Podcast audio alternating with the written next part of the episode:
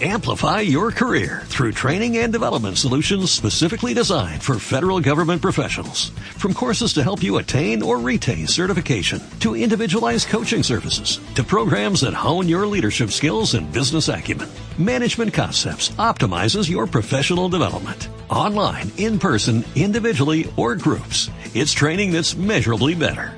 Learn more at managementconcepts.com. That's managementconcepts.com.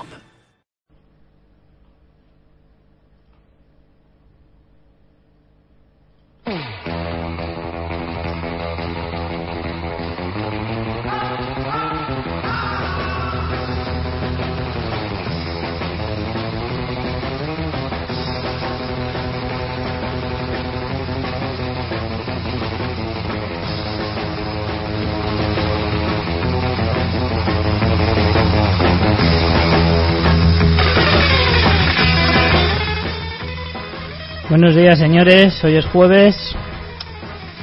Bienvenidos, amigos y amigas del fanatismo de lo ficticio. Eh, esta semana me han vuelto a dejar solito, pero tengo a mi, a mi compañera Comodín. Alba, buenos días. Buenos días a todos.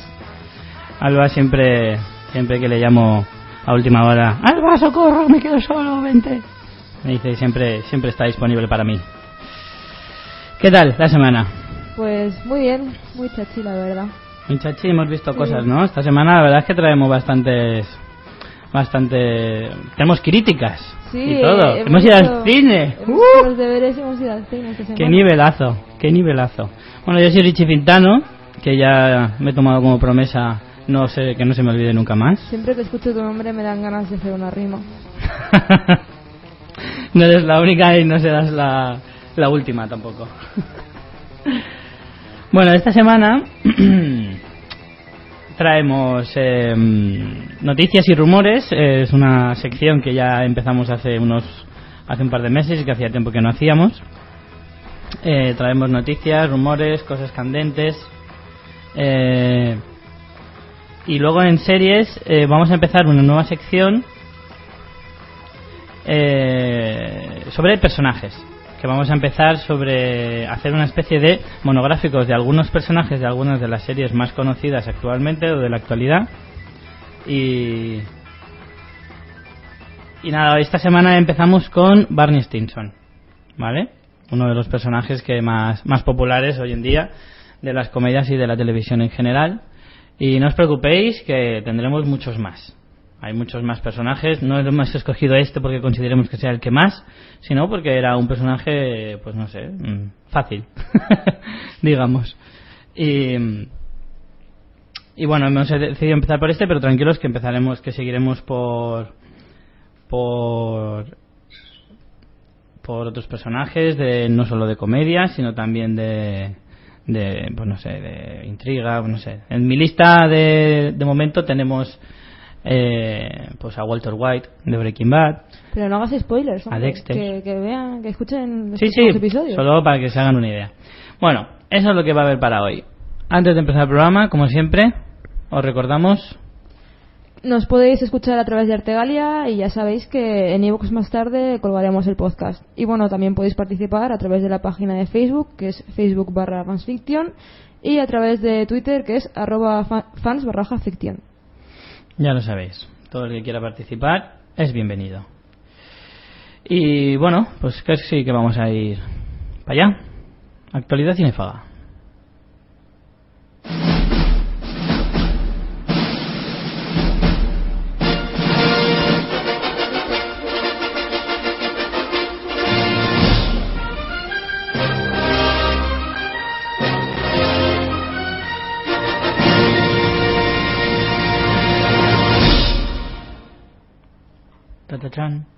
Bueno, pues hoy, como, como os decía, hemos ido al cine esta semana. Así que tenemos la gran suerte de poder hacer alguna crítica, que hacía varias semanas que no hacíamos ninguna. Eh, voy a cederle el turno, como las, las damas primero. Voy a dejar que comience Alba, que ha sido la que ha visto After Earth.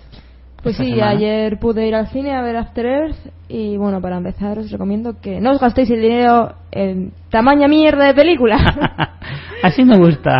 Opiniones fundadas y bien Sí, argumentadas. eh, bueno, eh, yo, yo quería ir a verla porque a mí Will Smith me encanta, es un actor que me, me, me gusta muchísimo. Y dije, voy a darle una oportunidad a pesar de haber leído críticas pésimas. Así que fui sí, al sí, cine no, ayer. la verdad es que la han masacrado la crítica, ¿eh? En- en- La han ayer, ayer, masacrado. ayer miré el film Affinity y tenía un 4,6. Y mucho, o sea, me, y mucho me parece. Y nada, fui al cine con optimismo porque quería dar una oportunidad a Will Smith, pero pero pero no. no. Es que hay historias que ni las grandes estrellas ya son capaces de salvar. Eso también eh, parece ser que los, el público lo ha entendido, pero los productores a veces todavía no lo, no lo pillan. Yo de todas formas, eh, ya dije hace un par de semanas, creo que en uno de los programas que viniste tú también, que hablamos de películas que Sí. se iban a estrenar durante el verano y lo que quedaba de año, y hablamos de After Earth. Y, y yo ya dije que a mí esa película no me daba buena espina porque, a pesar de que sí, Will Smith es muy Will Smith, es mucho, eh, no, no, no, yo no he visto la peli, pero tengo la sensación, corrígeme si me equivoco, de que se le intenta dar protagonismo al chaval, pero al final acaba eclipsándolo Will Smith. No, no, te equivocas. Pues me equivoco, vale. O sea, Will Smith sale más bien poco y no es para nada una de sus mejores interpretaciones. La verdad es que es seco, eh, es inexpresivo y, y poco más. Bueno, es que es la, la visión que se le quiere dar a una película. de Un hombre serio, un hombre eh, fuerte y un hombre eh, disciplinado, por así decirlo, ¿no? Es que a lo que me refiero, a lo que me refería con mi reflexión infundada totalmente porque no he visto la película, eh, es que la, la, a mí la sensación que me da es que sí, si sale sol- sale poco Will Smith es por darle más protagonismo al chaval, pero una película así en la que sale Will Smith no tiene tanto peso o no tiene tanta fuerza el personaje o el actor de Jaden, que es el hijo, como para abarcar tanta película. Eh, sí, eso pasa además. Además Eso es que en, en castellano es que el doblaje es pésimo. Bueno. el doblaje del chico en castellano es horrible. A los jovencillos a veces es muy difícil pillarles un buen doblaje. No, ¿eh? pero es que También hay que decirlo. tú le ves al chaval interpretando, ¿no? Pegando gritos, eh, lo hace bien al fin y al cabo, pero es que el, el doblaje la caga completamente con él. O sea, es horrible el doblaje que le han puesto. Mm, Es una película que algún día veré en versión original simplemente por ver al chaval en todo su esplendor realmente. Ya son ganas, ¿eh? Es que, a ver, el doblaje ha quitado mogollón de, de lo que podría ser la interpretación del chaval, ¿sabes? Claro. Entonces, voy a sí, darle lo- pequeña lo oportunidad, por lo menos, a su interpretación. Eh, la historia, el argumento, el argumento es un argumento súper previsi- pre- previsible, perdón. Es que sabes lo que va a pasar. O sea, desde el principio de la película sabes, sabes cómo va a acabar todo. Desde, es que todo, o sea, es eh, un cliché tras otro. Claro, es una peli de ciencia ficción muy del montón. Tiene pinta, vamos. Yo de todas formas em, vuelvo a recordar que en la película está dirigido por ese hombre tan eh, Algún día le matarás, estoy segura. indefinible. Está a un paso de entrar en mi lista negra, a un paso, bueno, es que porque porque tiene una gran película que es El sexto sentido. Es lo único que, que- que le, que le frena para cruzar la línea, pero vamos, está a puntito de darse un abrazo con San Raimi, el mamón. Eh, Eh. Les comenta María que. María no está aquí, ya María, que por lo menos nos está escuchando, que no está aquí. Sí. Que After Earth es entretenida, pero ¿cómo pueden tener tan poca química Will Smith y su hijo siendo padre e hijo en la vida real? Pues porque La queremos es que sí, química tiene bastante poca en la película. Pues porque es cierto que mucha gente me lo ha dicho últimamente hablando de tanto de tanta promoción de los dos y es que parece ser que es que parece da un poco la sensación de que Will Smith intenta meter con calzador a, a su hijo en las películas, en Hollywood en general y yo qué sé, a lo mejor deberías dejarlo volar un poco libre y que se busque la vida él solito, no hace falta que vayas detrás, que vale que el chaval tiene 14 años, pero jolín, no sé, dale un poco de, de chance, como dicen los argentinos. Eh, no sé, a ver, veremos cuando se haga un poquito más mayor, a ver si. si Yo creo que va si, mejor. si le dejara volar solo, tendría más éxito el chaval, seguramente. Pero bueno, del director que hablaba era del eh, M. Night Shyamalan, este gran hombre que ha hecho barbaridades. Y también nos dice María que los monstruos para matar a humanos, que es absurdo. Detectar a los humanos por las feromonas, pero que podían haberle puesto más ojos, al menos en lugar de tantas patas. sí, la verdad es que sí. En fin, bueno, la otra película de la que íbamos a hablar hoy es El hombre de acero. Bueno, del Hombre de Acero ya hablamos bastante cuando, cuando se iba a estrenar, hace dos semanas. Y bueno, mi conclusión, porque soy yo quien la ha visto y, y Alba no, mi conclusión es que la película está bastante bien, pero a mí no me ha convencido del todo. Quiero decir, ¿me gustó? Sí. ¿Me cautivó? No. A mí la película me parece que, está muy bien. A mí hay cosas que... mm, A ver, entiendo que al ser la primera película de una nueva revisión del personaje, se haga lenta, eh, te tengan que explicar un poco el, el personaje, de empezar un poco desde cero y, y te tengan que contar su historia. Vale, todo eso está muy bien. Pero a mí hay varias escenas que me sobran bastante. Las escenas de cuando era niño me sobran. Las escenas, incluso las de Kevin Costner, lo siento mucho por Kevin Costner, que lo hizo muy bien en Robin Hood, incluso en Waterworld, aunque fue un castañón para su carrera, a mí me gustó. Eh, tenía películas muy buenas, pero tío, Kevin, ya, ya, ya no, ¿eh? Ya no. y eso que sales 10 minutos. No sé, a mí las escenas esas me sobran. Me parece muy bien que, que expliques como la- lo del principio, que explicas la, por qué el padre, que es Russell Crowe, que es el que yo creo que tiene más carisma de toda la peli y también sale 15 minutos. Qué gordo está Russell Crowe, por cierto. Sí, Se está, poniendo está fondón, rollizo. fondón. Se Debería- está poniendo rollizo. hacer Gladiator 2 a ver si se pone un poco en forma. Sí. bueno, pues todo eso de la, la historia del principio me parece muy bien, pero el, eh, cuando ya está en la Tierra es como que todo eso me sobra, de cuando es niño me sobra. Luego, eh, cuéntame eh, cómo el, el hombre, cuando ya es un chicarrón, cómo va intentando descubrir su camino, de dónde viene, todo eso me parece genial. ¿A dónde va? ¿De, ¿A qué Pero- las nubes? ¿De qué color es el cielo? eso todo esto que me sobra provoca que la primera hostia con perdón pasa más de una hora y pico de película hasta que la ves y a mí eso sinceramente en una peli como esta mm, me parece un fallo. La- las peleas tienen que venir antes las escenas de acción tienen que venir antes que para eso es una película de ciencia ficción y de acción pura. Estás hablando de Superman no estás hablando de yo qué sé una peli dramática. Entonces todo eso me sobra. Además, que el personaje de Superman eh, no es tan profundo, es un personaje realmente simple. No es un Bruce Wayne, no es un Tony Stark, no es un. eh, ni siquiera es un Peter Parker o un Bruce Banner, que tienen una historia más profunda, tienen un. No sé, este, este es un tío que, vale, llega a la Tierra y, y tiene que descubrir que es extraterrestre, todo eso, bueno, cosa que ya, vamos, no hay que ser muy listo para averiguarlo. Eh, no sé, no, no, no tiene tanta carisma, no tiene tanta profundidad la, la identidad del personaje como para poder enrollarte tanto al principio para explicar su historia. Te puedes ir mucho más rápido al grano.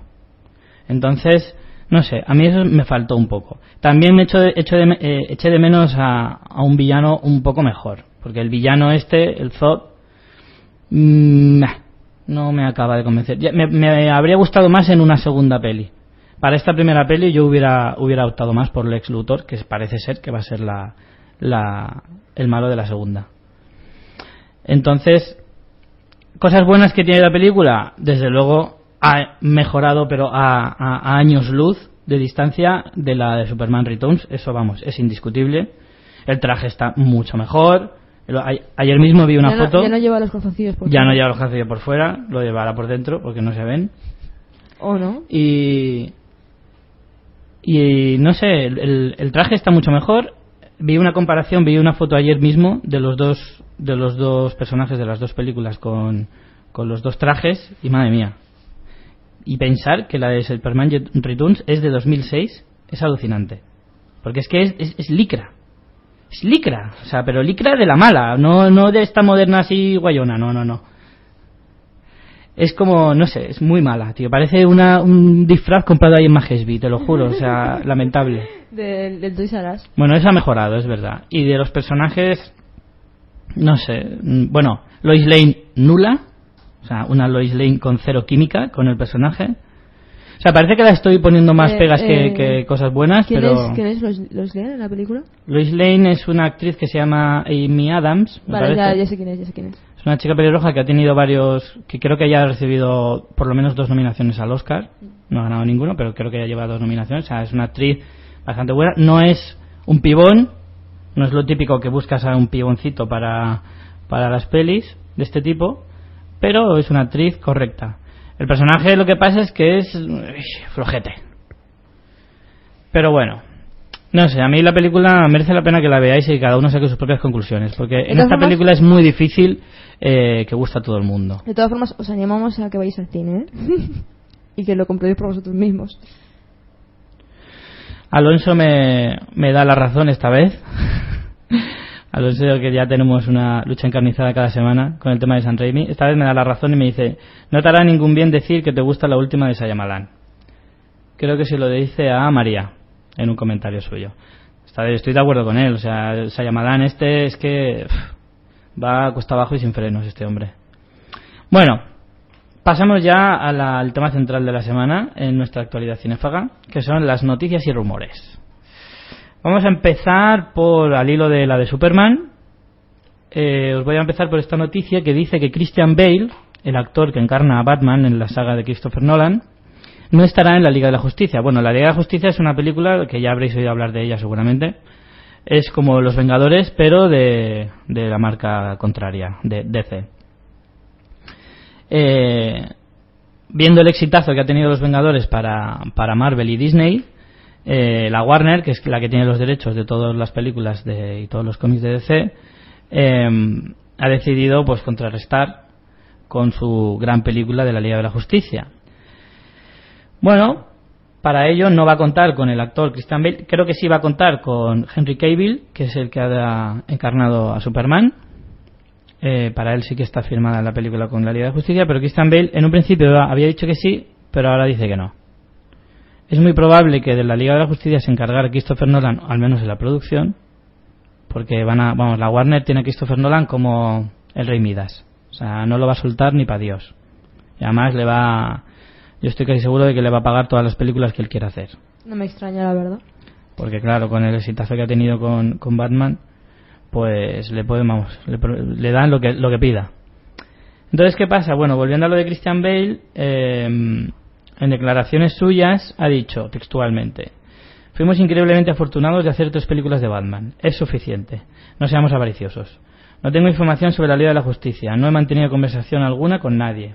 Entiendo que, está, que están haciendo la película de la Liga de la Justicia y ya está. Es una antorcha que debería ser pasada de actor de un actor a otro. Así que eh, disfruto esperando a ver quién a quién eligen. Bueno, está bien, o sea, aquí dice claramente pues que no deja muy claro si es por decisión suya o por decisión del, del propio estudio.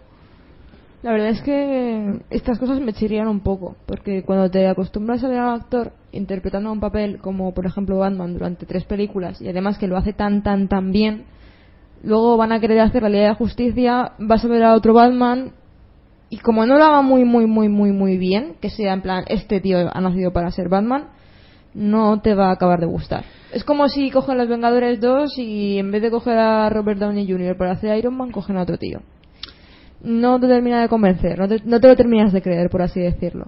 Claro, llega un momento en que asocias tanto una cara a un personaje que luego es difícil cambiarlo. Eso, bueno, en Star Wars, cuando salgan las nuevas, veremos a ver qué pasa cállate, con todo cállate, eso. no me toques Star Wars, no empecemos. Veremos qué vez, pasa ¿eh? con todo eso. No empecemos ya otra vez. Pero sí, es una. En eso estoy de acuerdo. Cuando ya asocias mucho a un actor, a un personaje, es difícil luego eh, acostumbrarte a una nueva cara.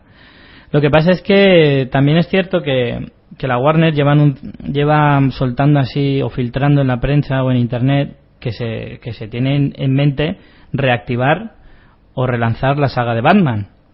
Con nuevo personaje, con nueva historia. Y- eh, se esperen 10 añitos o... Eso es lo que, eso es lo que oigo a todo el mundo. Si tú quieres relanzar una saga, espérate a que la gente la eche de menos. Exactamente. Spider-Man, por ejemplo, fue bastante prematuro, pero por lo menos ya había pasado un periodo de tiempo. Pero es que la de Batman la estrenaron, Pero la estrenaron Batman- el año pasado. Sí. Es que no Sí, sí. tiene sentido, ¿sabes? Y además, ya la vas a tener en la Liga de la Justicia, que por cierto se estrenará. La idea es estrenar la segunda de Superman. Esto yo no me lo acabo de creer. O sea, la segunda la quieren estrenar en 2014. Eso es solo un año. Para hacer eso tendrían que empezar a grabarla ya. Porque una película de ese tipo que necesita un año de producción. Seguro que el guion ya lo tienen hecho, si tampoco es tan difícil. Sí, sí, no, bueno, desde luego, visto lo visto. Eh, No, sí, desde luego no será difícil escribir un guion, pero, pero hay mucho, mucho de promoción, mucho de producción, y yo no, no creo que para el año que viene tuvieran ya una película tan rápido de, de no sé, lo veo muy, muy justo. Entonces la idea que tienen es hacer eh, la película de El hombre de acero, la segunda parte, para la que se rumorea que vendrá Lex Luthor, como decía antes, y el actor que podría encarnarlo sería Mark, Mark Strong, que es bastante Que buen sí, actor. Y la verdad es que le pega, Le pega papel. bastante, sí, porque es un tío muy siniestro, hace unos papeles muy buenos, me gusta mucho ese tío. Y además es calvo, así que. Es totalmente calvo, o sea que le viene perfecto. No sé, estaría guay. Y la de la Liga de Justicia llegaría en 2015. ¿Qué pasa? Que si tú vas a reactivar Batman, ya vas a tener en 2015 una película en la que va a salir el personaje de Batman. ¿También vas a poner ahora pelis de Batman así a cascoporro? Porque ya las películas estas van de tres en tres. O sea, de tres no se baja. Sea cual sea. Entonces, Eh, el, el, el, el Henry Cavill este, el Superman, pobrecito, lo van a tener explotado Bueno. estos cuatro años. Bueno, bueno, bueno, ya verás. Bueno, eso para un actor que está empezando, que no es conocido y tal, puede venirle bien, pero claro, luego, Es que le van a encasillar. luego la gente se, se sorprende, se sorprende cuando Robert Downey Jr. o incluso Christian Bale dice, mira, tres películas son más que suficientes. No voy a hacer 17 películas de Iron Man o de Batman, porque es eso, al final me encasillan, me, me impide mm, hacer otros papeles, me- mm, a muchas veces por temas de agenda, tal, tengo que renunciar a otros papeles que podrían relanzar más mi carrera, que por, por hacer este personaje que al final lo voy a quemar. Entonces, yo entiendo perfectamente que Robert Downey Jr. o, o Christian Bale digan, mira, ya, hasta aquí. Tres películas son más que suficientes. Y, y- y Robert Downey Jr. ha hecho cuatro, contando Los Vengadores, y tiene pinta de que en, la- la- en Los Vengadores 2 va a volver a salir. Claro, llegará un momento en que diga, oye, mira, lo siento, pero no. O sea, esto no es Rocky. No voy a hacer seis películas de, de esto, ni, ni, En busca del Valle Encantado 15. O Bueno, 11. pasamos a la siguiente noticia. Vamos a aparcar un poco el tema Marvel y DC. Bueno, pues ya hay fecha ya para el estreno de la adaptación de 50 sombras de Grey. Vayan preparando sus bragas limpias, chicas. Esta Eh, es una de esas películas que no- yo suelo decir que junto con las palomitas regalarán chubasqueros a los Sí. chicos y plásticos o periódicos para el suelo de las chicas. Eh, se tiene previsto que se, que se estrene el 1 de agosto del 2014. No sabemos aún quién va a ser el tío que interprete al tal Grey. Yo es que no me he leído los libros ni tengo intención de hacerlo. Pero eh, se barajan algunos nombres como Ian Somerhalder, que es el de Crónicas Vampíricas, el buen horror ese de los ojos azules con cara de malote. Que salían perdidos también. Eh, Matt Boomer, que es el del ladrón de guante blanco en castellano y White Collar en inglés. Alex Pettifer, que es, es el de Alex Rider Operación Storm, Stormbreaker. ¿Esto qué coño es? Este es un chico bastante poco conocido, un rubito así, también muy guapete, muy, muy a lo, a lo Jersey Shore. Stephen Amell de Arrow, Henry Cavill, que es el Superman, el Superman de ahora. Ryan Gosling, que es el de Drive. Como Ryan Gosling haga esta, pre- hasta- haga esta película, es que me, me pongo Yo creo que eso es una todo, ¿eh? flipada. Ya le molaría a los productores de esta peli que Ryan Gosling aceptara un papel Como así. Ryan Gosling haga esta película, te juro que, que, Yo- que- que esto voy a Hollywood y, y lo quemo. Lo Me ha sonado a flipada. Y bueno, también está Chris Pine, que es el de Star Trek, Chris Evans, que es nuestro Capitán América, eh, Josh Holloway, que es el de Lost, Kellan Lutz, Sawyer de Lost. Sí, Lutz, Sawyer es muy ya mayor para hacer Sí, tampoco le pega. Tampoco le pega. Lutz, Robert Pattinson o Ryan Reynolds y Chris, y Chris Hem- Hemsworth, Hemsworth. que es Thor y Green Lantern, respectivamente. Eh, Pues- Mira, eh, ya podemos descartar Thor, podemos de- descartar a Ryan Reynolds, podemos descartar a Ryan Gosling, podemos descartar a Chris Evans. A Ryan Reynolds yo no lo descartaría tan rápido, ¿eh? Que este, este sí, sí que se... Sí, se apunta no a, cual- sé, a un bombardeo. Sí que este se hombre. apuntaría. Robert Pattinson ya te digo que lo descarto porque Robert Pat- Pattinson está hasta los cojones de que le encasillen en papeles así. De hecho, yo creo que es el tío que más odia Crepúsculo de, de la historia. No me extraña. O sea, lo odia con toda su alma, no lo aguanta. Dice que, que, que sí, hizo las películas y se ha hecho famoso, pero que vaya puta mierda de películas, ¿sabes? Él mismo lo dice. Bueno, perdón, no- no es- perdón, perdón, mamá, por los tacos. No es el único que lo, no es el único que, que la verdad es que tira pestes de la, de la saga, pero bueno. Y bueno, el director será Sa- Sam Taylor Johnson. Este sí director confirmado. no, no es conocido, de hecho me parece que es su primer largometraje serio. Y no sé, a mí no, vamos, yo no me he leído las novelas, pero por lo que sé y por lo que he oído, me pegaría mucho Ian Somerhalder, el primero que hemos dicho. Me Sí, a pegaría mí bastante. también, el de, el de Crónicas Vampíricas me pega mogollón además. Así, Incluso- porque tiene, cara- tiene cara de malote, ¿sabes? Sí. Incluso el hombre de acero, este, el Henry Cavill, el de Superman.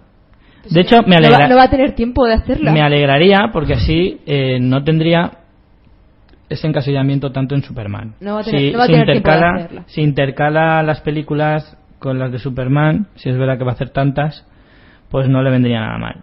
Los que no me pegan para nada, hombre, el Matt Boomer este de White Collar no tiene todavía caché para una película así. Porque esta película, dentro de. O sea, a ver, las novelas mm, se las acusa mucho de literatura de esta basura. Es que es literatura basura. O sea, yo, para mí es como Crepúsculo, pero ya versión mayor. O sea, es como, es como un público súper concreto, del que dicen que es como para mujeres insatisfechas o para... Bueno, pocos hombres habrán leído estos libros. Eso sí que es una Yo realidad. conozco a uno. ¿A quién? ¿A quién? Dilo, no, dilo. No, no, no. Dilo, dilo. Ya lo, ya lo conoces tú. no será quién yo me a. Adri. Ay, de verdad, cuánto, cuánta incultura hay por el mundo. Él, él tiene, él tiene, él piensa que para criticar algo hay que saber lo que se critica. Entonces, qué, qué pensamiento Sí, más sí, irracional. Sí, son las cosas baratas que me ponen. Bueno, entonces, eh, no sé, pienso que es, es literatura. Sí que es verdad que la acusan. Yo no lo pienso porque yo no me lo he leído y como voy a hacer, voy a hacer honor a la opinión de Adri. eh, hablan de que es literatura basura y entonces la película, pues no se puede esperar mucho más de, de lo que te ofrece el libro. Entonces, Lo no sé. es que dicen que es un poco bastante bestia a nivel erótico. Entonces, ¿cómo, van a, ¿cómo narices van a hacer una película para, entre comillas, todos los públicos? No va a que ser no para- sea catalogada de X. Es que no va a ser para todos los públicos. Pero mira, Esa peli- mira, mm, esas novelas tampoco son para todos los públicos. Ya, pero están las niñas de 15 años loquísimas con esas Bueno, novelas. que una. Pues esto es como la- las pelis de terror a las que dejan pasar a chavales de 12 años. Esto es como todo. Ahí cada cual... Son los padres los que tienen que decir, tú a esta peli no vas a verla. Bueno, y de las- Esta no es para todos los públicos, no será catalogada X porque dudo que tengan las escenas tan tan explícitas, pero No, sí que tendrán es- escenas las, fuertes. Las tiene muy repetidas. En el libro, según tengo entendido, mm, mm, todo, el, todo el rato Tampoco- mm, estándar que te pego. Tampoco nos llevemos las manos a la cabeza que películas de escenas de sexo fuertes las ha habido toda la vida y nadie se ha muerto. Que eh, otra cosa, que la actriz, ¿se sabe ya quién es o tampoco? No, la actriz de momento, sí, bueno, se ha hecho algún alguna especulación, pero de momento no hay nada nada nada Decían que podía ser Emma Wats- Watson y eso. Emma Watson, la O sea, de Harry Potter, Hermione. sería bastante curioso verla. Sí, es verdad, yo también lo había oído. Y había oído alguno más, pero la verdad es que ahora no me acuerdo. En, en el papel de la chica. Bueno, cambiamos de tema, que las neuronas se nos Pasamos a la siguiente noticia. Esta me gusta a mí. Jeff Goldblum y Bill Pullman. Nombres que, a ver, para los que sepáis quiénes son, sois muy cracks. Confirmados para, atención, atención, es que vais a saber de qué voy a hablar. Eh, espera, sí. espera, esta película la vamos a ver en el estreno, ¿eh? Hombre, por supuesto. Por favor. Por supuesto, que yo me he criado con cine de este tipo. Sí, sí, yo también, yo también. Mi Aunque suene triste. Atención, habrá gente que se acuerde todavía de esa gran película del año 1996, mm, dirigida por un director catastrofista de películas así grandilocuentes y. Bueno, grandilocuentes no es la palabra. Eh, así, Espectaculares. Sí. Roland Oye, no- Emmerich. No es por nada, pero para la época muchas escenas eran la hostia. ¿eh? Sí, sí, desde luego. Estamos hablando de, atención, atención, Independence Day. Que por cierto es hoy, hoy es 4 de julio. Es verdad. Hoy es el día de la independencia. Ostras, qué, qué bien hilado, qué bien Sí, sí, hilado. sí. Muy bien, Alba, así me gusta. Independence Day Forever, parte 1. De esa es la película de la que estamos hablando. Parte Parte 1. uno, cha- Lo señores. que quiere decir que podemos esperar una parte 2, probablemente. Y una parte 3, quién sabe. Bueno, no, eso ya es mucho aventurar, pero de momento una y probablemente dos. Mira, si tienen las narices de retomar la saga después de casi 20 años, no me extrañaría que hubiera una parte 3, ¿eh? Pues estamos hablando de una secuela, ¿vale? Que, que hablaría de. Mm, se, o sea, se plantearía en la actualidad y estaríamos hablando de una, mm, un momento en el que los extraterrestres vuelven a la Tierra. Una reinvasión, ¿o qué? Sí, una especie de reinvasión. Aunque pasa una cosa curiosa y es que cuando en la primera parte hablaban de que la, la especie que, mm, que quería invadir la Tierra se suponía que viajaba toda la especie junta. Por eso las naves eran tan grandes y eran tantas. Porque toda la especie viajaba e invadía un planeta, lo masacraba, lo, lo dejaba seco Sí, lo colonizaba. y luego se iban a otro. Entonces, claro, se supone que la, que la raza humana acabó con toda la raza extraterrestre y que no quedaba nada. Entonces, no sé cómo lo, se lo plantearán ahora. No, a lo pero- mejor es otro tipo de extraterrestre. la idea es que, bueno, como os recordaréis, Jay Goldblum era un científico que es quien descubre cómo acabar con, con la raza extraterrestre y Este- Bill Pullman era el, el entonces presidente de los Estados Unidos. Eh, Jeff Goldblum es el de, el de Jurassic Park, ¿no? Sí, correcto. Vale. El de las gafitas de pasta de toda la vida. Exacto. El También- protagonista de La Mosca de los años 80, gran película. Mm, No, no, Godzilla no. Vale, nada. No, en Godzilla no sale. No, no, ese es el Matthew Broderick. Vale. Pues. Pobrecito Yo hombre. quiero verla. Sí. ¿Por qué no? Hombre, no sé, es como volver a ver qué sale. A ver qué sale. Sí que está confirmado que Will Smith no retomará su personaje, eso está más claro que el agua.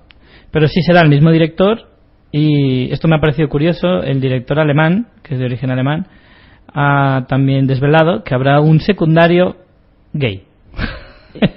esto me hizo Eh, gracia. eh, Es que no entiendo que.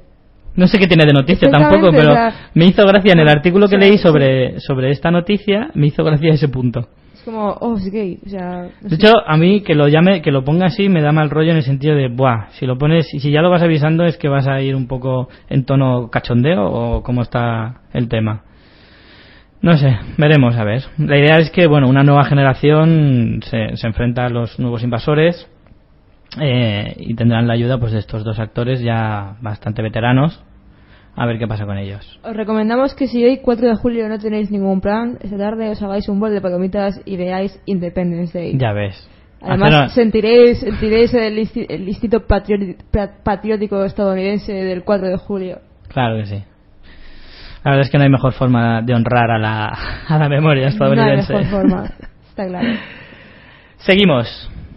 Siguiente. Eh, pues a ver, em, el siguiente es, es que Terminator tendrá una nueva trilogía. Tres Atención pedazos de ¿eh? películas más de Terminator. Eh, se dice que la primera de la nueva saga estaba prevista para el 26 de julio de 2015. No se conocen aún ni protagonista ni director, pero... Fíjate, si nos, fíjate si nos hemos ido lejos, ¿eh? Nos hemos Pero- ido lejos a dentro de dos años y ya sale la noticia. Es que a veces Pero Schwarzenegger ha dicho que sí. Schwarzenegger ha dicho que sí. Ha dicho que sí. Vaya tela. Yo no sabía si estaba confirmada su personaje. O sea, contaba con que al menos un personaje tendría. Que sí. Y le dije a mi padre, porque cuando lo leí el otro día le dije, hijo, pero, pero ¿cómo va a ser? Pero si Schwarzenegger ya tiene sesenta y tantos años. Dije, no, no, es que Terminator envejecía. Y yo, ¿cómo Anda, que Terminator fíjate. envejecía? Ahora los robots también envejecen. Pues Entonces, sí, los huevos. sí, eh, Terminator envejecía. Dije, ah, vale, entonces tiene, tiene algo de sentido, entonces. Qué cosas, ¿eh? De verdad. Vaya tela. Bueno, pues nada. La pues verdad es que este- esos- Mira, la cuarta película de Terminator es mala con nariz. Sí, Pero mala. mucho. Y la mala, tercera mala. también. Sí, pero bueno, la tercera está Schwarzenegger y dices, pues está Schwarzenegger, ¿sabes?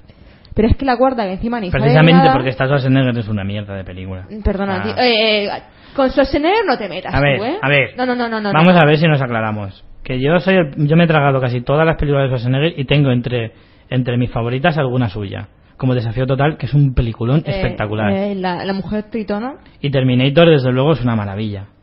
La, la primera y la segunda, más la segunda. Pero la tercera es un truño de dimensiones épicas. y así lo digo. Eh, me encantan tus, tus insultos así tan Es que es elaborados. verdad, es verdad. Bueno, da igual, hay, que saber, hay que saber insultar con estilo. Pero bueno, la tercera tiene un pase, es entretenida. Y me acuerdo que yo la vi en el cine con mis padres. Tiene un pase es entretenida, sale Schwarzenegger. Esta- esta- pero es que la cuarta, que ni sale ni nada, es que qué, qué mala. En la cuarta, bueno, Qué sale, mala, es que- que se sale estrenó por ordenador. Sí, se Como no vas a estrenar en el cine, Yo mujer. no recuerdo que se estrenara en Que sí, cine. hombre, claro que sí. ¿Cómo no se va a estrenar en el cine? A No esos, yo. a esos niveles no llegamos No todavía. sé yo, no sé yo. No me lo creo, ¿eh? Eh, a ver, comentarios que tenemos por Facebook. Eh, Nada, ¿hoy estáis más sosos? Sí, no, mira, tenemos. estáis? María nos cuenta. Escuché a Emilia Clark que iba a hacer la segunda, eh, las 50 No, sombras no, de no, Grey. no, te líes, no te sí, líes. sí, yo también lo he oído. Ya, ¿eh? pero no te líes, no te líes, no te líes. eh. Yo también lo he leído. Ocho, tem- ocho temporadas que va a tener Juego de Tronos para No, tener tiempo pero tiene para... tiempo, te tiene líes. tiempo. Si va a tirar. Esta chica hasta los 30 no va a hacer ninguna cosa más que Juego de Tronos y hombre. ¿Estamos locos? No te líes, que no, además que no, que se Yo mira le doy Clark- credibilidad a esa noticia. Pero que ese Se Clarke, doy. pero que ese Emilia Clarke no va, no va a hacer tamaño truño, de joder. Eh, bueno, eh, nos cuenta Felipe Molina que la tercera de Terminator es una mierda pinchar un palo. Totalmente de acuerdo. Es la misma película que la 2 y decepcionó a todos los que queríamos ver las guerras contra las máquinas. La cuarta no me pareció mala porque ya nos mostraba lo que queríamos ver, pero se quedó a medio camino.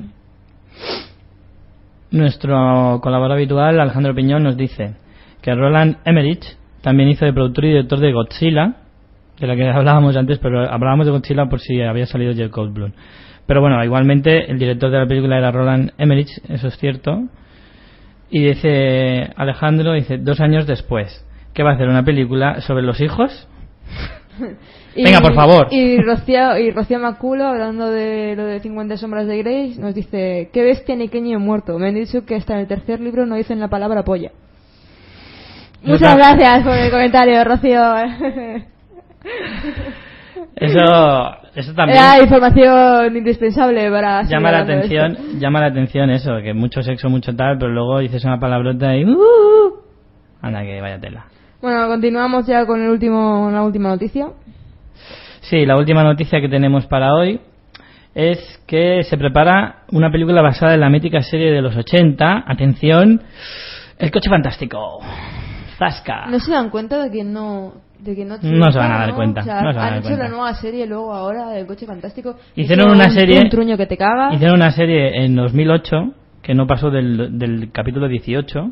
Con eso se dice y, todo. y demasiado aguantó. Yo estuve a punto de verla, pero la, la hacían en la 1.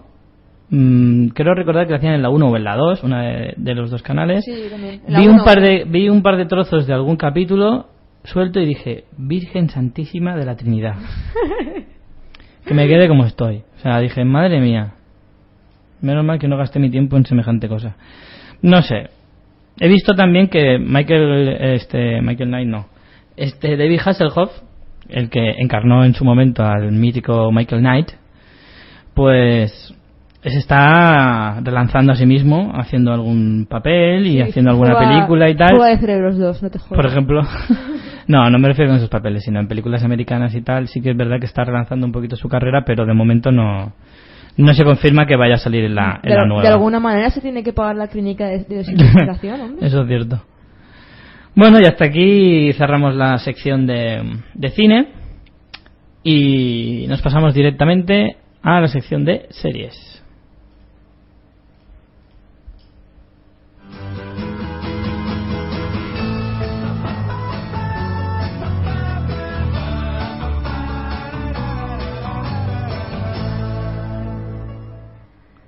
Como no podía ser de otra manera, teníamos que empezar esta semana con la cabecera de la serie en la que sale nuestro protagonista de hoy, Barney Stinson. Hacía tiempo que quería hacer esta sección de personajes concretos, hablar un poco de cada uno de ellos, no tanto de la serie más de forma más global, sino de- del personaje en particular. Y me ha parecido buena idea empezar por, por Barney Stinson, porque me parece uno de los personajes más populares actualmente de la televisión norteamericana y raro es la persona que no conozca al menos el personaje, vea o no vea la serie. Es como si te dicen Homer Simpson, da igual que hayas visto los Simpsons, saben que, sabes quién es. Bueno, un comentario así rápido. María nos dice que, ojo con el chuache que prepara una serie sobre fitness para Showtime. Es cierto, es cierto. Teníamos esa noticia pendiente. Que ahora que ha dejado su carrera política vamos a tener al chuache hasta en la sopa. Buah, eso es cierto. Bueno, Bueno, vol- vamos a hablar de Barney Stinson. volvamos a, a nuestro personajillo de hoy. Mi amor platónico. Eh, empezaremos por Neil Patrick Harris, que es el actor que encarna al personaje. Sí que es cierto lo que acabas de decir, que es homosexual. Y es lo que más choca. Es lo que hace que este actor sea tan bueno. No porque sea homosexual, sino porque el personaje que encarna es absolutamente todo lo contrario. A mi madre le daban lastimica, porque dice, pobre hombre que es gay y tiene que interpretar un papel que tiene- se tiene que liar con 50.000 mujeres. Al Le tiene que- contrario, tiene que dar mal rollillo. Tiene que ser súper estimulante para él. Yo pienso que para él tiene que ser. mm, o sea, yo me sentiría como. "Uf, Qué bien me sale un personaje que es todo lo contrario a mí realmente, porque. eh, no, no. O sea, si no te lo dicen, ni de No coña. sabes, ni de ni coña. de coña te plantearías que Neil Patrick Harris es homosexual. Ni de coña. Bueno, para los seguidores de la serie, que sepáis que el personaje Scooter, que es el exnovio Sí, de Lily, es el marido de Neil Patrick Harris. En la realidad. En la sí, realidad sí. es su marido. Es un detalle bastante curioso. Pues, pues bueno, como os decía, el actor eh, es de gran mérito el personaje que hace, insisto. A mí me parece que es, vamos, magistral ver cómo, cómo qué bien ha cogido la esencia del personaje, qué bien ha, ha sabido darle una, una personalidad tan, tan arrolladora como la de Barney, ¿no? Bueno, el actor eh, ha sido dos veces nominado al Globo de Oro en 2005 y en 2010 por el personaje de, de Barney Stinson. En ninguno de los dos casos lo ganó, por desgracia. Pero bueno, como decíamos, no sé, me parece que ha, sabido muy bien eh, darle una personalidad totalmente que, que- que avasalla.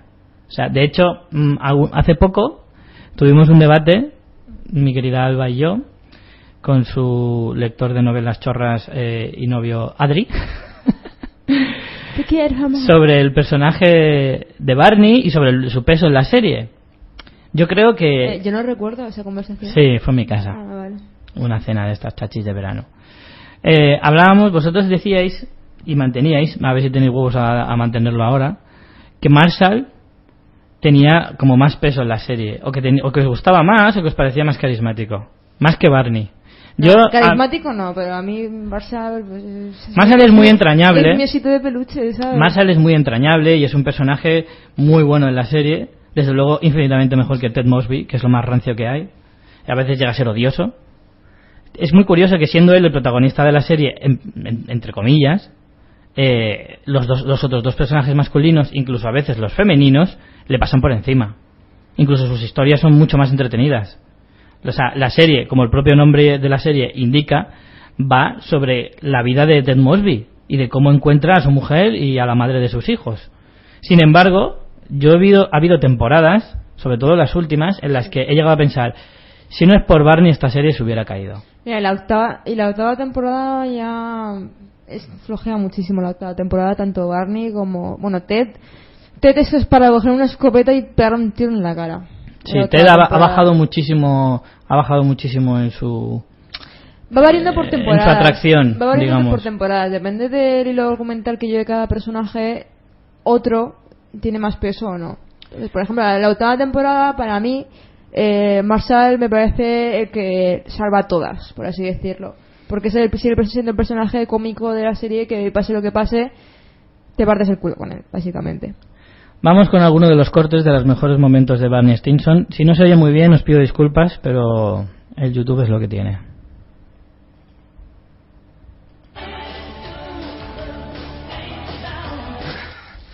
No, no, otra vez no. Vas a ser mi piloto de apoyo. Ponte este traje. No, gracias. Prefiero ir de tarjeta perforada. Eres muy peligroso, Maverick. Tu ego extiende cheques que tu cuerpo no puede canjear. bueno, Es que es genial. Me encanta.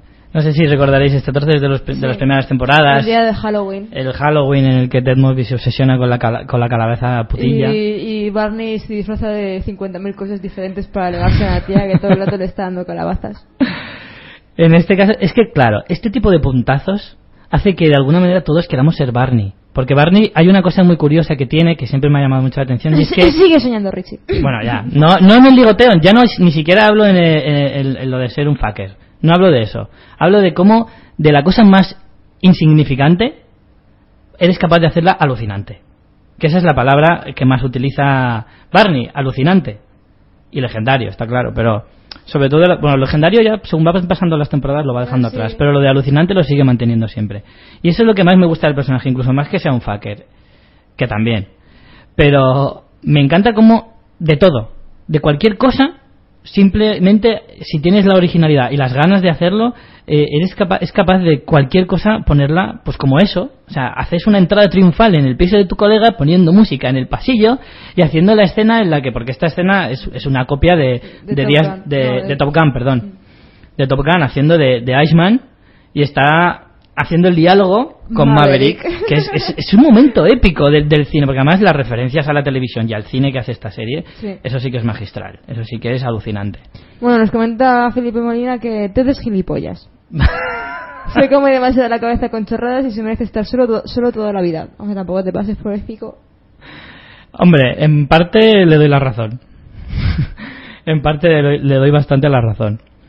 Pero, no sé, yo creo que, que el personaje ha perdido fuelle.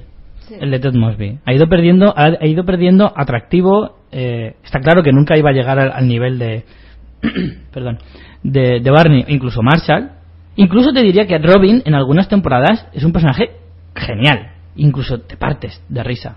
Que eso es difícil de los personajes femeninos, es una realidad que hay muchas veces que, es- que les cuesta. Que no sé si es los guionistas o los productores o los directores de las series que hacen que, que a los personajes los hacen más secundarios y menos divertidos. Siempre les dan más peso a los chicos. Entonces, eh, en una serie como esta, que el protagonista esté casi en la cola de, de todos los personajes, porque esto no es como Friends, que se compara muchísimo esta serie con Friends. Una- se, se compara con Friends, pero no las me- comparaciones, mí- las mí no me- comparaciones son muy, son muy lógicas a mí no me muchas. recuerda a mí no me recuerda para nada a Friends es que es una serie sí. que yo cuando la veo no pienso en Friends A mí hay muchas cosas que sí, lo que pasa es que es verdad que ¿Cómo conocía a vuestra madre? es una Sí, serie... es- el carisma de los personajes es totalmente diferente Sí, sí, totalmente. Evidentemente los personajes están muy cambiados y tiene un estilo propio de narrativa, por ejemplo, como conocía vuestra madre, que, que pocas series tienen. O sea, innova muchísimo a la hora, en casi cada capítulo, no digo en todos, pero en, en muchos de ellos. Y, y ni aun por esas, mm, la serie acaba de despegar del todo. No sé, no es, o sea, a ver, sí que despega porque evidentemente 8 o 9 temporadas que va a estar en antena eh, no son pocas. Pero siempre se le ha criticado mucho el, el que no sé, que ha tenido momentos de bajón y los personajes por ejemplo el personaje volviendo al personaje de de, de Barney eh, lo que más cautivó a la, gente al público de la serie del personaje es precisamente su soltería su, su carisma etcétera y el hecho de caparle un poco poniéndole una pareja ahí se nota un poco el bajón. Y de hecho, el- uno de los miedos más fuertes cuando empieza una temporada al ver que tiene novia o que puede que se case o puede que no sé qué, es el miedo de ver que le va a faltar esa parte de Barney, que es el ligoteo. Que esa es otra parte, o sea, fundamental en el personaje. y luego termino ¿Cómo que luego termina? nada Eh, bueno nos comenta hay Natura Natura que jo pobre Ted jo pobre Ted y Felipe Molina contesta eh, pobre explico ves eso es lo que transmite pena Desde luego, a veces sois muy crueles, ¿eh? Ya, tíos. Desde Sí. luego, como sois. Eh, A no mí- sé. A mí también me cae bien, lo que pasa es que a veces le pegaría una hostia en la cara, no sé. Bueno, para, Supongo que alegra- todo el mundo pensará lo mismo que yo. para alegrarnos un poquito os voy a poner otro corte bueno del señorito Barney. Se trata de una oferta increíble. Había oído hablar de ella, pero nunca había sabido dónde la hacían. Haremos acampada para conseguir traje de novia. Será divertido. Yo no puedo ir, tengo una cosa. ¿Qué cosa? ¿Un pene? Me encanta este Muy momento. bueno, es muy bueno. Me parece genial. Es que claro, todos en el, en el fondo todos queremos tener esa capacidad de réplica tan genial que tiene este hombre. Y tan simple a la vez, o sea, con una sola palabra es capaz de, romperte los esquemas.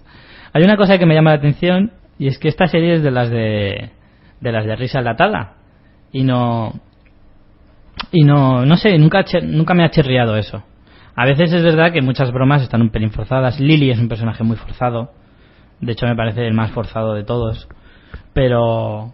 No, pero la verdad es que esta serie a veces lo he pensado y sería rara verla sin tises enlatadas. No, no, eso desde luego. Yo soy de los. Yo defiendo a capa y espada en las series, en las sitcom tan claras como esta. Estas de, de cuarta pared, en la que no siempre se enfoca desde el mismo lado. No es como otras que a lo mejor tienen un escenario cerrado, a lo mejor un piso. Como por ejemplo Modern Family. Modern Family no tiene Modern enlatadas, Family o pero New tampoco Girl. las echas de menos, las tises Claro. enlatadas de Modern Family. Claro, no, no son necesarias para nada. New Girl, si no recuerdo mal, es una serie que tampoco tiene risas enlatadas, pero por eso, porque no es una serie de, de, de sitcom tan tan pura como esta. Es una sitcom, pero no, no tanto como esta. Cuando me refiero a- clásica. Claro, cuando yo digo sitcom me refiero a Big Bang Theory, Friends, como conoció esta madre, estas que siempre enfocan desde una pared ficticia y siempre es el mismo escenario, que a rara vez salen del piso o son tres o cuatro escenarios de los que casi no se mueven, ¿vale? A eso me refiero. Qué vida más triste, ¿verdad? Eh? Joder.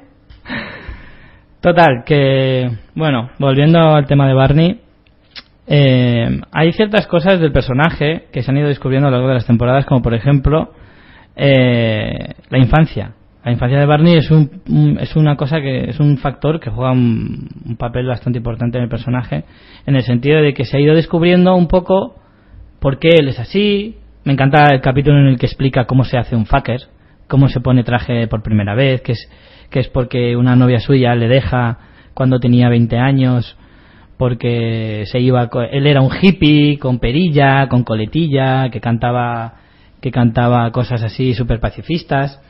Y resulta que un ejecutivo en plan broker de Wall Street le roba a la novia y entonces decide volverse un super fucker, poniéndose traje todos los días y cosas así. Esa historia, está, ese capítulo es muy bueno. Y también está el tema del padre de Barney, el tiempo que se le ha dado a, encontrar al, al padre de Barney y todo eso. Entonces, mm, no sé, habla mucho de- del personaje y, dice un poco también de la personalidad de él. Habla un poco, pues eso, de de cómo él se ha sentido siempre que le ha faltado algo, como que siempre ha tenido ahí un poco de vacío en su familia. Y hay momentos súper dramáticos en la serie incluso. Que a mí eso no me parece mal, que mucha gente lo ha criticado, pero no me parece de crítica. Entonces, no sé. Eh, hay momentos, es como en Friends, tío. Había momentos de Friends muy dramáticos y, eran muy, muy bienvenidos, no sé. A mí me parecía algo, algo bueno, algo positivo. Porque, por ejemplo, el capítulo en el que muere el padre de Marshall, eh, no sé, es como. Sí, es ver- es verdad que es una comedia lo que estás viendo, pero tampoco te viene mal un momento así. Y es un, además es un capítulo que a mí me gusta mucho. Que también habla mucho del personaje de Marshall. ¿Qué opinas, Alba? Pues yo en el capítulo de, de lo del padre de Marshall, yo lloré mucho. Porque que me, lloras, da, me tío. da mogollón de penita Marshall, tío. La verdad es que la verdad es que cuando te tienen que hacer reír, te hacen reír y cuando se ponen así un poco dramáticos, saben al fin y al cabo, a pesar de ser una serie de comedia, cómo ponerse dramáticos. Pero por eso digo que a veces eh, es bueno para, lo, para las series el, el poner momentos tan dramáticos porque puede, no sé, a mí me parece que da riqueza a la serie, a la historia también. Bueno, nos comenta Jauda Felipe Molina que lo que no puede ser es que Ted, siendo el protagonista, eh, no sea el personaje que todos querríamos ser. Richie Fintano lo acaba de decir, todos querríamos tener las, las respuestas de Barney. Si un protagonista no transmite ese liderazgo, hay, algo falla. Claro. En Big Bang Theory se dieron cuenta de ello y trasladaron el foco al- de Leonard a Sheldon. Claro, en Big Bang Theory se notó un poco lo mismo, pero yo creo que sinceramente Leonard tiene infinitamente, infinitamente más carisma dentro de su propia historia, de su serie, el personaje de Leonard, que Ted Mosby en su personaje de, o sea, en su serie. En cómo a esta madre. y María nos comenta sitcom, risas enlatadas, cuarta pared o vaya, cómo aprendemos de vocabulario televisivo con el profe Mr. Richie Fintano. Sí, la verdad es que además la trama de... Richie, de- además de divertir, enseña. La verdad es que la trama de- del padre de Barney, al fin y al cabo, te, te pica la curiosidad porque, porque dices, quiero saber el hombre que ha engendrado a este personaje, ¿sabes? A esta persona. Entonces, mm, considero que está, que está muy chula la trama del padre de Barney. Y luego cuando por fin le conoce, que lo llega a conocer, eh, Barney se da cuenta de que no es tan no es como se lo imaginaba y luego también hay una pequeña trama con esa con esa historia. Entonces su infancia al fin y al cabo ha sido muy feliz porque con su hermano negro homosexual que es, Esa- también es el puto amo de ese Esa personaje es el faceta puto del amo, personaje, esa faceta del personaje mola bastante. Eso de tener un hermano negro homosexual que es exactamente igual que él, pero versión gay, es, es genial. O sea, el primer, el primer capítulo en el que aparece es, es, es fantástico. No te lo esperas O sea, para además nada. que tiene una química muy buena. A mí me da rabia porque el personaje ese le podían haber dado más juego. Sí. Y, y habría estado muy Eh, bien. Además es que cuando aparece su hermano, dices, ¿quién cojones es este? Te das cuenta de que es su hermano negro homosexual. Y es como, Barney tiene un hermano negro homosexual, ¿qué coño? Y luego, más tarde, el hermano, el negro, sí que conoce a su padre antes de, de que Barney conozca al suyo y, y Barney piensa que también es su padre. Y es un hombre negro, ¿sabes? Es como que se... que A mí se- me ahí partí se- de risa, me partí de risa. Se acopla a ellos y intenta ser un hombre negro en ese capítulo. A mí hay una cosa que me encanta, que me encanta, y es la forma tan fantástica que tiene de encajar los bofetones. Hostia, tío. Lo de Barney, lo de Barney encajando tortazos, tío. eso, eso es épico. Acción, O sea, acción de bofetones. Acción o- de tortas. Acción de tortas. Pero, Eh, ah, no, aparte, de, aparte, es que se lleva un montón, no solo las de Marshall por la apuesta, sino si te fijas, durante. hay algunos capítulos en los que se puede llevar hasta 5 o 6 de tías, pero qué bien lo hace, cómo, cómo se desvanece, cómo gira, es que es genial, es genial. Eh, nos comenta Alejandro Piñol que Barney también tiene su parte sensible, por ejemplo, cuando fue a por Lily a San Francisco porque no podía ver a Marshall sufriendo y quitarle los ligues, claro. claro, eso es todo un esfuerzo para él. Y María nos comenta que el hermano gay de Barney es genial. Sí, sí, Es desde muy luego. genial, la verdad es que a mí ese, está muy chulo. ese capítulo me gustó muchísimo en el que salía Barney explicando que lo había hecho lo de Lily, lo de intentar que quería que volvieran y que lo había hecho, además lo había hecho a, a- a sus espaldas, que nadie lo sabía, solo lo sabía Lily, Marshall no lo sabía. Ese capítulo mola porque Barney también muchas veces te da la sensación de eso, de que es muy frío, muy muy distante, que no le gusta mezclar las emociones ni tampoco que, que da muchas veces la sensación de decir, cuando necesites un amigo, tranquilo que yo no estaré. O algo así, ¿no? No, pero también. Pero luego es mentira, cuando- eso es mentira. sí, cuando- Es faceta, sea, es, es fachada, perdón. Es fachada porque luego, a la hora de la verdad, sí, me he equivocado. Eh, a la hora de la verdad, siempre responde. Sí, por ejemplo, cuando a Robin le van a, la, la van a deportar a, a Canadá, también mueve cielo y tierra para, para Claro. que se quede. Sí, luego sí, luego ves que es muy amigo de sus amigos y, y, y les quiere muchi- muchísimo y eso. Y, y bueno, la trama que tiene con, con Ted, que están durante una temporada sin hablarse y tal. Sí, ya ves. y hace lo que lo que sea por volver a retomar la amistad con Ted. Es un tío sensiblón y la verdad es que el personaje es un personaje muy completo al fin y al cabo. Parece que no, pero luego hay capítulos en los que te sorprende y al final se hace un personaje bastante completo. Bueno, antes de, de irnos, porque ya se nos acaba el tiempo, os dejo con una última frase de, del mítico personaje. Es Barney. ¿Y qué? Heather ha venido muchas veces a Nueva York, pero Ted no quiere que conozca a Barney. Y jamás lo permitiré. Todos los años, cuando llega el crisma de la familia Mosby, La desnudaré, luego lo haré yo. Bajo el árbol ella va a comerse un roscón. ¡Ah! ¡Qué buena estás! ¡Qué buena estás! ¡Vamos a apoyar! Desnuda quisiera verla, desnuda quisiera verla, desnuda quisiera verla y a cuatro patas poner. ¿La de Hanukkah? No, no estoy confuso, Lily. ¿Sabes quiénes lo están? Las tías buenas. Se lían fácilmente. Esa es una de las mil pequeñas cosas que me gustan de ellas. Me encantan sus miradas perdidas y confiadas, sus mentes libres y despreocupadas, sus problemas sin resolver con papá. Me encantan, Lily. Y yo les gusto a ellas. Las tías buenas siempre han estado ahí para mí, en las duras y en las maduras. Sobre todo en las duras. A Barney no le van las maduras. Pues, ah, En fin, es que se define solo el personaje. Además, es que para daros cuenta de eso, de cómo de, de un de un- una cosa que podrías decir perfectamente en plan, "Pf, soy un fucker, con una frase así de fácil, pues él te, te monta un discursito con su música de fondo, mirando al infinito, y es que queda genial. Es que es la leche. Bueno, la verdad es que ha sido ha sido grato hablar de este personaje porque es, es maravilloso. Me gusta esta sección y, y la traeré la traeré más de vuelta. Y con esto, señores, acabamos la sección de series y casi casi que el programa. Hay otras radios, pero ninguna suena como esta.